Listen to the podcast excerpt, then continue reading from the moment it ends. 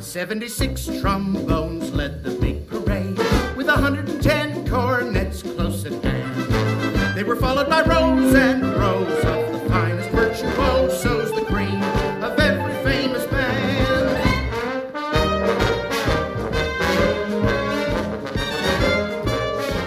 Hi, everybody. I'm Dan. And I'm Mike. So, welcome to 15 Minute Film Fanatics. This is the podcast where Mike and I watch movies separately, talk about them on the show for the first time. Now, this week we're going to do Bernie, the 2011 film directed by Richard Linklater, um, written by Skip Hollandsworth, based upon the article he wrote for Texas Monthly. And I got to go into this saying there's a spoiler alert, okay? Because we're, we're going to talk about the movie. There's also a singing alert, Mike, because uh, this movie makes me keep singing. So, get ready. It has a great soundtrack. It has a great soundtrack. So, um, one thing that Mike texted me just before we recorded is you have to tell everybody how you stumbled upon this. Here's my opening shot where we talk about the film as a whole. This movie is proof why everybody should have Criterion Channel because it makes you just stumble upon. It's like flipping channels though of usually universally good movies, and this was only on my list because we had done what other film for the show by Richard Linklater. A Scanner Darkly. Right, which we wouldn't have seen unless they put out one of their collections of direct, right? Um, so that led me to this. So that's why everyone should have Criterion. And it also was why every movie should have like media blackouts. Because the less you know about this movie going into it, the better it is. What when I first watched it, and then I'll let you talk. When I first turned it on, I thought to myself, oh, it's the loved one the whole thing it's like Evelyn Waugh the loved one. It's it's this whole satire of the funeral industry like when he's doing his thing in the beginning and he tells the guy like you know may i suggest the corinthian? That's what it's going to be like. And then you're like no it's not that. And then i'm like oh it's fargo. It's going to be like fargo. But but it's not really like fargo either for reasons i think we'll talk about in a bit. And then i'm like oh it's going to be harold and maude. That it's exactly what's going to be is they're they're going to somehow like consummate their relationship in this ironic and and and they it's none of those things. You really can't describe it but I thought it was great. I could watch Jack Black drive around and sing that song for for 10 hours. I, I love this movie. Mike, go. For the viewer's context, once as a child, I borrowed a movie from Dan, and the back of the DVD box had two index cards on top of one another. So I couldn't tell what happened in this movie. So that's how I went into this movie. He just said, you know, you get what we're doing this season. We're doing Bernie, go watch it. So I did but I didn't know what to expect. And you're you're totally right in that the movie kind of head fakes a couple of times, you know, uh, to, to make you think it's going one way and it darts back another. I think part of the structure of the movie in in taking actual people from Carthage to talk about the folks involved and interweaving the, the interviews is to explain the the changes that you're that you're talking about or the or the different head fakes because it's it's clear that there there's part of the structure of the movie which is taking public perception and framing the characters in a specific light i.e if you spent you know lunch with some guy from the diner and he described to you this lady and this guy that he once knew you might think it was a harold and maude story. But if you talk to somebody else who knew him well you might think it was the loved one. And so i think that Linklater obviously doesn't want to break the structure of reality because it's a it's a story that actually happened. Uh, but he he tries to kind of keep you on your toes in that you don't know what universe you're in and or you could be in a different moral universe depending on who you talk to. At the end we'll I'll tell you what moral universe I think we're in. But I thought that that was fantastic and some of the people from Carthage are just they're they're they're unbelievable in the same way that Jack Black is unbelievable Jack Black is totally transformed. I don't. Uh, th- Unbelievable. You know what I mean? That's that's not. He's not like the bumpkin from School of Rock, which it, that's who no. you expect when you when you turn on the movie. That's a real performance, and I I actually like the loved one as a buck. I it it tickles me, but the interesting thing is the opening gambit seems to be like imagine if we did that but earnestly Imagine right, if it wasn't right, satire. Right. What kind of person would you have to be to take that seriously? And that's who Jack Black transforms himself into. And he just holds it through the whole movie. I mean, transformation is so true because he's never he never lets through in a second. Even in the serious scenes where he has to start crying, and all of a sudden that's another head fake, right? Where all of a sudden you're kind of like on his side emotionally. But every single just I mean, we'll talk about his clothes later, his hair, his mustache. Um, what uh, the part where he, they cut to him directing Guys and Dolls, he's like, "I've never been in love before." I, I I was laughing so hard. He just makes me laugh. I don't know. And even my kids said, Dad, you know, we know the kind of movies you like. Jack Black doesn't seem high on your list. Of, I'm like, I'm telling you, I wish this guy made a movie a week, and I wish like some major director put him in a different role. The um the Music Man transition is the best. Oh my god, how it's unbelievable because he. The, there, you know, there's some some match cuts are just too matchy matchy when he says, "What am I going to do?" and it's 76 trombones. But yeah, that's and of course when it goes on, I'm like, please show the whole song. Please let this. Please show the whole play. And there's there's so many things that you shouldn't be able to get away with in a movie, right. and somehow they just get like Jack Jack Black as this guy as Bernie shouldn't work. Right. Uh, transition into five different movies shouldn't work. Intercut interviews from people around town shouldn't work, but boy, do they. Yeah. Matthew McConaughey popping up in the middle of the movie should not work, but yeah. somehow it just does. I'm, I'm like, is that Matthew McConaughey? And I'm like, behind those giant glasses and the hair. I'm like, it is. Now, His you know funny? so good. You know what's funny? It would have worked if Richard Linklater wanted to be um smart-assed and make fun of Bernie. Like that would work. Like that, that if he wanted to turn that character into an Adam Sandler part, where you kind of make fun or something like that, where you make fun of him, then mm-hmm. it would have worked. But he's so earnest. I mean, I think the only time that Richard Linklater kind of tips his hand is some of the Matthew McConaughey stuff is a little like where he's it's like where the director's kind of making fun of the characters when he's like, you know, there's a couple people around here who might be closeted homosexuals, and you're invited to like laugh at the people, or like when when they're at the church meeting and the lady's mm-hmm. going, uh, well, you know, it it, ha- it couldn't be liquor store wine, it had to be unal- non-alcoholic wine, and you're like, all right, I like this is for like someone on the upper east side to laugh at them but th- those moments are very few. But he really he really gives he gives the character enough rope to hang himself with. In other words it's it's nothing that's it's nothing that's out of character and it's not yeah. forced from the director's hand. In other words i dislike scenes where characters or writers catch undesirable characters at their most undesirable moment. But i think the beautiful thing is he catches a buck when he's at lunch yeah. with just with with folks about town. And so he gives them the chance to be a jerk in yeah. front of everybody but he could just as easily be gracious. You know i mean? He's got yes. the pie he's got the coffee going but he's just he just can't relax.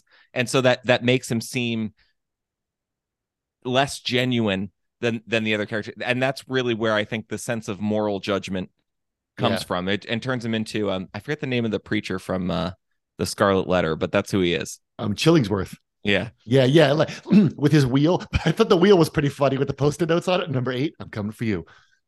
But going back to what you said before about about um the the the intercutting of the of the regular people, you know, we all we should do Fargo. We've never done Fargo. Fargo begins with a title card that says this is all based on a true story. And the joke is, of course, that it's not. It was totally created by them. But seeing that makes you watch it in a different way. You keep saying, oh my God, oh my God. Now, this does the same thing, but intercutting with the real people from Carthage you know it's almost like he invented a new genre and i just think that's really interesting right? Because if if, if this were fiction and i saw the town's name was carthage I, I would think i think like oh that's how perfect is that? Like carthage should be destroyed. Like who are going to be the romans that come in and kill carthage? But no it's just carthage and and, it, and the one woman goes people only live here because they were born here Well, and but that's a that's a follow up to the other lady saying it was voted best small town in America, volume page, two. Yeah, page one hundred and fifty four. And then you're kind of like, did he tell her to say that, or did she just genuinely was she genuinely excited about that it was on volume two, page one fifty four? And so I well to your new genre, and I, so I think that Matthew McConaughey's performance is an attempt to to recreate the sense of spontaneity right. that you take for granted. I don't know how many cuts they did with the people around carthage right. and i honestly don't want to know because i enjoy it so much but that's unless you can be as spontaneous as their best moments right. this cut that we just did is not going to make it. We're going to do 20 more Right. When they show the cut of the two people from Carthage, and one of them is this older woman. Um, she's smoking a cigarette and she's and she's talking to some younger woman, and she says, uh, Can you believe she went and bought that see-through negligee showing her breasts at her age? And the other woman's just laughing. She doesn't say she, and you're like, Who is this like a mother-daughter? Like, who are they? And you're like, Oh my God, these are such real people. And in the beginning, I thought they all were real people. In the I watched the first 20 minutes and I thought to myself, this guy playing the funeral director is such a good actor he's so good at speaking like he's on Dateline or something, and then you find out that no, they're so good because they're all real people. It it must have been hard to put that together into an organic whole. Yeah, but it was but the payoff is great because the, the, the payoff is just like life. It doesn't allow you to know what yeah, it is. Right.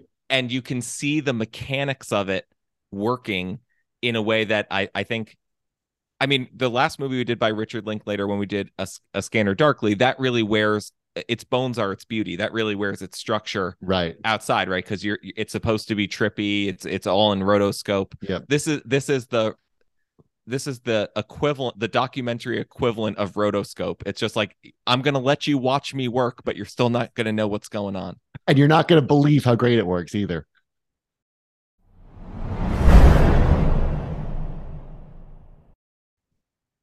Okay, welcome back. So in part two, of course, we talk about the key mm-hmm. scenes or the moments that are indicative of the themes of the film as a whole. So Dan, why don't you get us started? It was hard to pick one because uh, one thing I thought when I was watching this is how many camera setups did they do for scenes that were like three seconds long, like when they're on the beach and they have the drinks and stuff like that, or when they're getting the massage, going. Uh, uh, so there's so many great moments. My moment is when they show up in the store buying the bird clock. how funny was that? Unbelievable. So he buys, and as you remember, he buys one, and then he kind of like he's holding it, and he's looking at it. By the way, P.S. My father had that clock. There's clocks everywhere. Um, my father had that clock in the basement. Anyway, he picks up one, he looks at it, he puts it in his cart, and he picks up like five more because he thinks like other people are going to want these. He's hooked. And what I love about that moment is that it's so indicative of his character where he's like, he really is like a little boy who just wants to make everybody happy. And and what's great about this movie is that it's filled with moments like that. Like when he's talking to the guy on the cruise, he's like, "Oh, you really get to see the world," and then she comes out with the pharaoh outfit. But like he he's not making small talk. Like he's really interested in that guy's career and that guy's life, right? And here's my thing about that: we can all imagine uh, a, a movie about lust we can all imagine a movie about a guy being a gold digger and being nice to her just to get to the money and stuff like that. The hardest thing to imagine is a movie about a guy who really is that nice. like really like and, you just good. And so you have to ask yourself, right, if you're Richard Linklater and you're going to base this off a true story and you're and it, you're going to make it about whether or not such a person actually exists or whether that's a work of fiction Right. What would you need? You would need the first person eyewitness testimony of as many people you could find to say no. Yeah. No matter what you're seeing, no matter like what you think about Jack Black, this is essentially true. And that's why they're there. They they're the yeah. I they're the eyewitness. Which is, of course, why we'll talk about at the end why they had to change the venue because they knew that nobody would convict him because he was too well liked. So the whole movie, he's like this little boy. He wears the funny clothes, like all tucked in, like his shirt's tucked in. He like he gets a lot of money. What does he do? I'm gonna fly an airplane. He does like all these things. And so that's what I think is fascinating about it because I started to think to myself, okay, who is another like archetypal nice guy in movies? And I settled upon George Bailey and It's a Wonderful Life, right? He's so nice, he drives you crazy, but even George Bailey has like understandable motivations. Like, I want to get out of Bedford Falls. I want to go see the world. Everybody's holding me back. I, I, I'm so upset that I'm going to kill myself. But Jack Black really drives his car around singing "Love." Uh, not, not, notwith, notwithstanding the murder, what's what's the most human thing that he says, or most ironic thing that he says in the entire movie? Because he doesn't swear. What?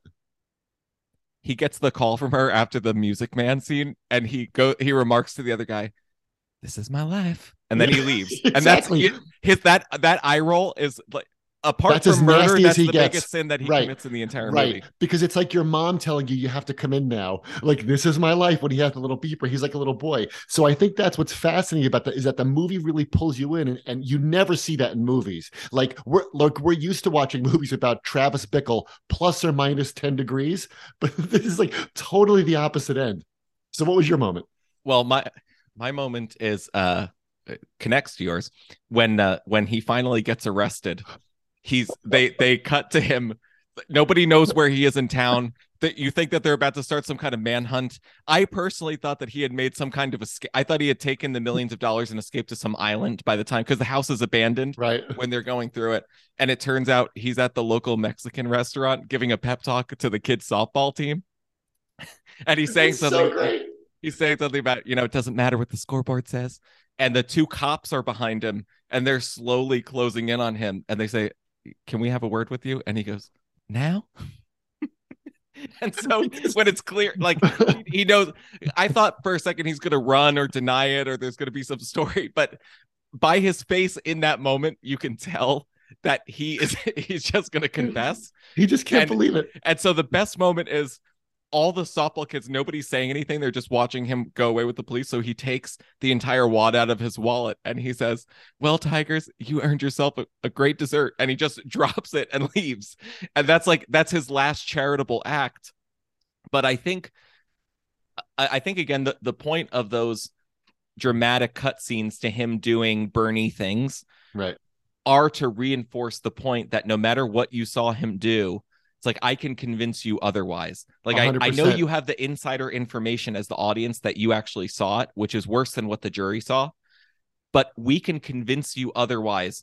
If I the question is if I gave you an hour and 28 minutes of other information and I gave you two minutes of bad information, could I undo two minutes of bad information with an hour and 28 minutes of great information? Because like that's a guy who really means it. yeah And and they Mhm. they just give him opportunities to get caught being nice, and that's all he does the entire movie. that's what occurred to me. I, I love that scene when he's telling the kids, like, you know, if you tried your hard, then you are you are a winner, regardless of what the scoreboard said. My thought when he was saying that, I was I was like, he actually believes this. Like he actually believes that participation trophies are are worth getting and Well, worth giving. Well, the but the point is, then you find out that in jail, you find this out at the end. Yeah. Spoiler alert: that he's you know on the choral committee Yeah. and he's teaching like four classes. and Right. he, he teaches the guys how to make the broccoli and cheese quiche. Yeah.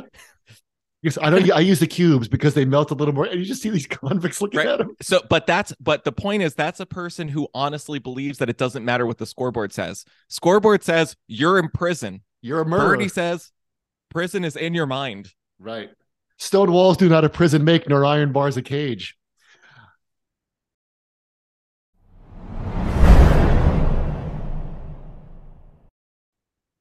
Welcome back. So in part three, we talk about the ending, the title, the key takeaways. Dan, what's your key takeaway from Bernie? Well, the title, of course, is is is what you said before. It's it's watching a guy do Bernie things, where the title isn't just a name like Hamlet or something like that. You watch, I guess in Hamlet, you watch him do Hamlet things too. But what what I love about the ending is that we said before they had to get a change of venue because nobody would convict him, which is the opposite reason. And it's funny how you said before about if I give you 100 an hour and 28 minutes versus two minutes, it's like how would you feel about this?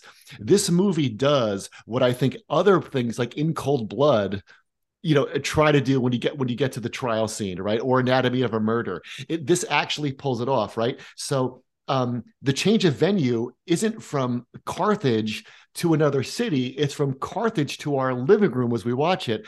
Or you know the change of venue is to the movie theater and where the director says okay here's the trial. Now you decide. I've given you information. You're also on the jury. And we've talked about that when we've done the verdict and all these courtroom movies right?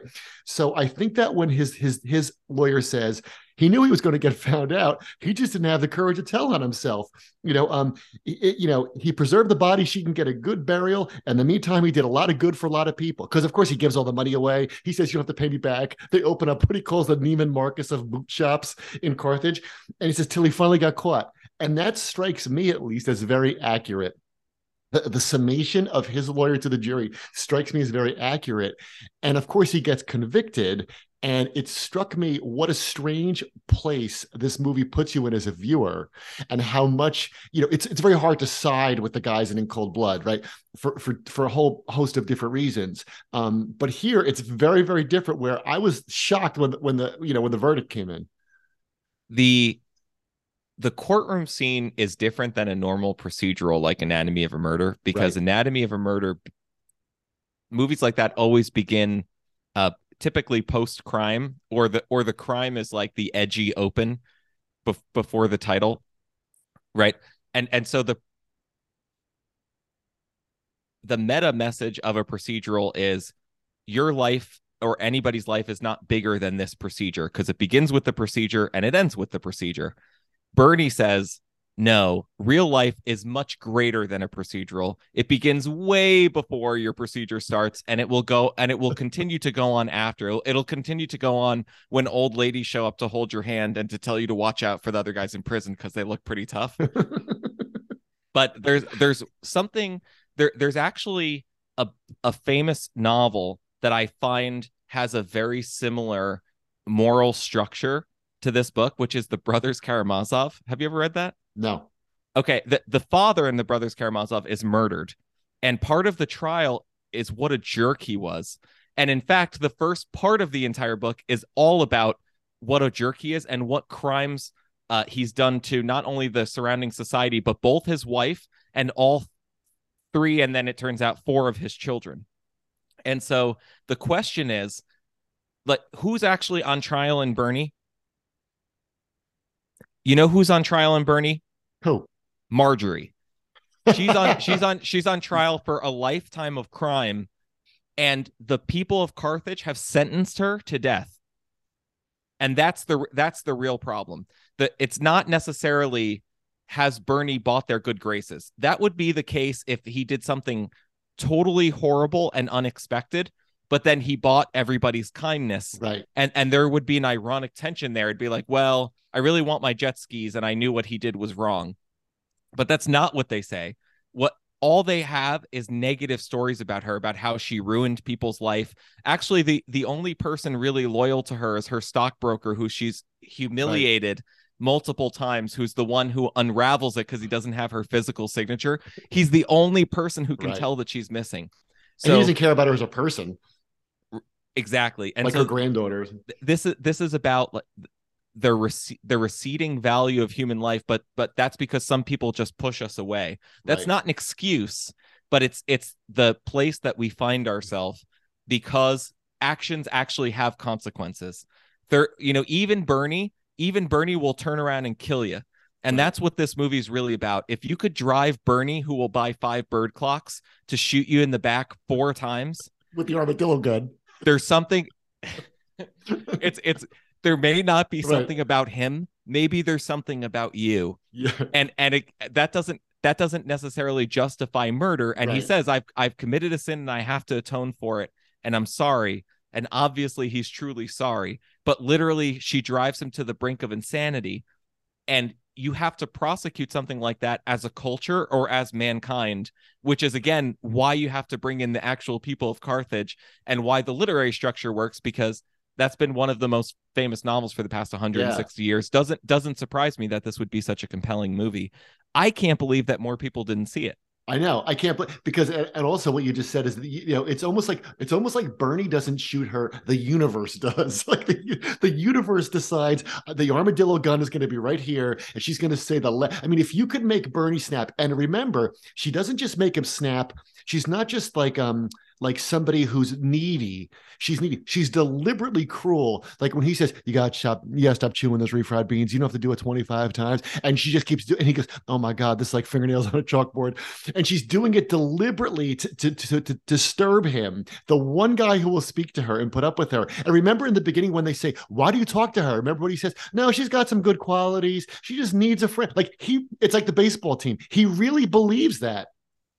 We don't go around, we don't go around making defending people we don't like. he We- brings we- the soaps Yeah, he brings you the soaps, room service, and then and then the next scene is he has the cupcake in the box, and the next scene is them eating the cupcakes.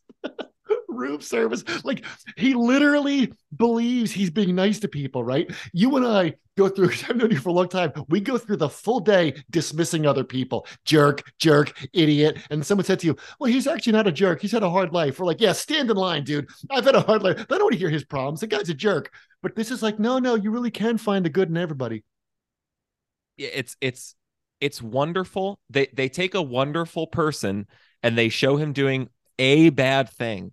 Right. Right. And again, that that that's again that that's the point of the novel. That's the point of everything. The the question is to what degree are we willing to prosecute actual goodness if it shows up, Yeah. if it commits a little badness? And even though he does he does go to right this is not a story of somebody who gets away with it this is a Right. or a criminal mastermind Right. this is a story of somebody who commits a crime and has literally has about as much idea of what to do as i would Yeah. Because didn't Right. you think? Didn't you think after he shot her for a, for a half a second? I thought to myself, "Oh, this is like going to be a movie thing where they cut back to him. It's just he's just fantasizing it, like he's not really doing it. The next scene's going to be them in the car, and I'm like, "Oh my god!" Well, the and, and the greatest thing is when he's on the when he's uh, actually on the witness stand himself, testifying against himself. He says, "Um, maybe I fantasized about her dying, but I was always grieving at an open casket." It was a That's- car that's a- accident. It's an unbelievably true line, uh, and boy, does Jack Black pull it off. But again, it you know, it's it's about to like to what extent are you going to prosecute me, given knowing the the value that I have Right. inside and. That's what you get from the final scene because this Yeah. does not end like a tragedy. no, It ends like a comedy. yeah. When you see Jack Black talking to Bernie, of course you're like, "That's it's un." You're like, "How did this ever get made?" And again, why? Why are we only doing this? Because I happen to stumble upon it on Criterion Channel. So this is a movie we heartily recommend rewatching if you've seen it already. It's it's it's just terrific. Um, Jack Black is phenomenal. I wish you were in more things. Thanks for listening, everybody.